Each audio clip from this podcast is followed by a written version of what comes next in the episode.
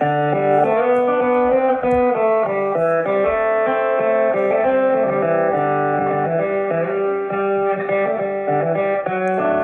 good morning, everyone.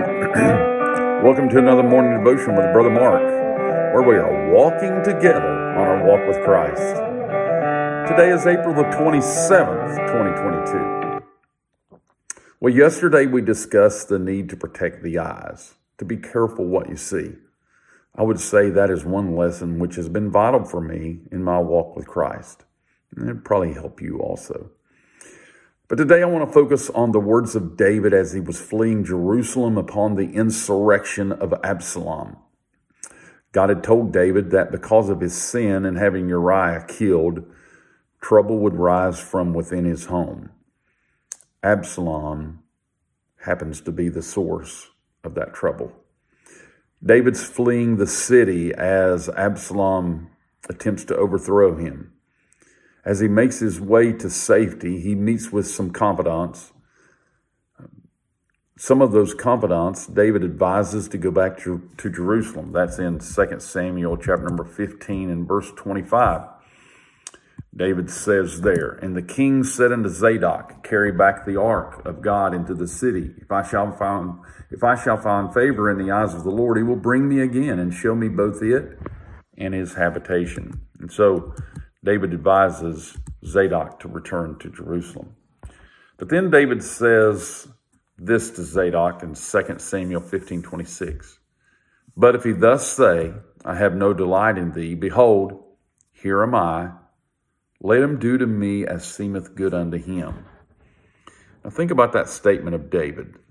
What confidence he must have in the faithfulness of God. David knows that whatever decision God makes, it will be just, it will be right.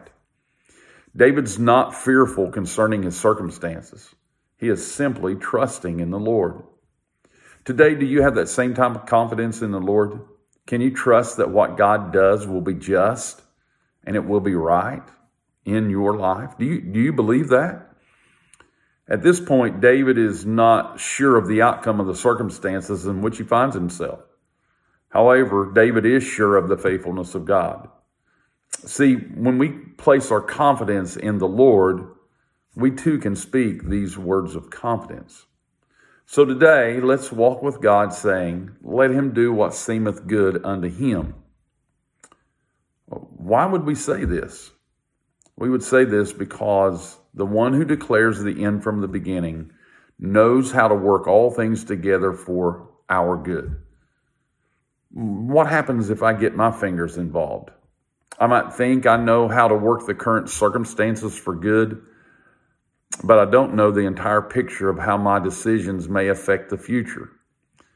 So I would be better to live my life asking God to do in my life what seems good to Him, not only for me, but for my children and, and also for the members of, of the church that I pastor. Lord, you work in their lives what seems good to you. Help us to trust in you. Help us to trust that what you do is going to be good. And help us to have faith and just believe in you. Do what seemeth good unto you. So, so remember this from Psalm 73 or Psalm 37 23. The steps of a good man are ordered by the Lord, and he delighteth in his way. So today, let's let our steps be ordered by the Lord so that we can delight in his way. Let him do what seemeth good unto him. Let's pray. Lord, today, help us to see what you do is good, perfect, just, and right. Help us to submit ourselves to your ways. Help us to know that when we submit to you, we will find delight. Thank you for calling us to yourself, working in us both the will and to do of your good pleasure, and lead us, leading us in paths of righteousness for your name's sake. Thank you for doing good to all of us all the days of our lives. We just thank you that you're God and you're working in us. In the name, name of Jesus, we pray. Amen. Well, I hope you're having a good Wednesday. Until tomorrow, this is Brother Mark signing off.